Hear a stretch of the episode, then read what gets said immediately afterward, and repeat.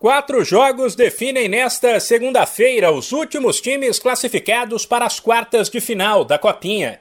E o destaque fica por conta de dois clássicos entre equipes que estão entre as favoritas ao título.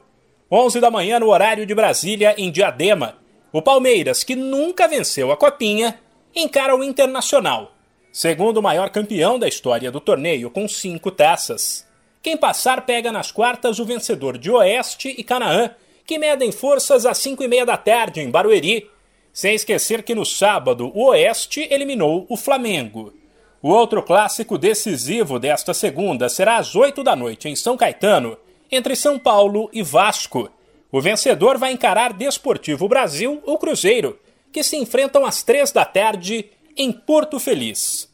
Em todos os casos, empate leva a decisão para os pênaltis. Neste domingo foram definidos os primeiros participantes das quartas de final. O Mirassol confirmou que é mesmo a sensação da Copinha, pelo menos por enquanto, e enfiou 5 a 1 no Bahia, em Bálsamo. O adversário dele será o Santos, que em Araraquara eliminou outro favorito, o Fluminense, dono de cinco taças, com uma vitória por 2 a 1.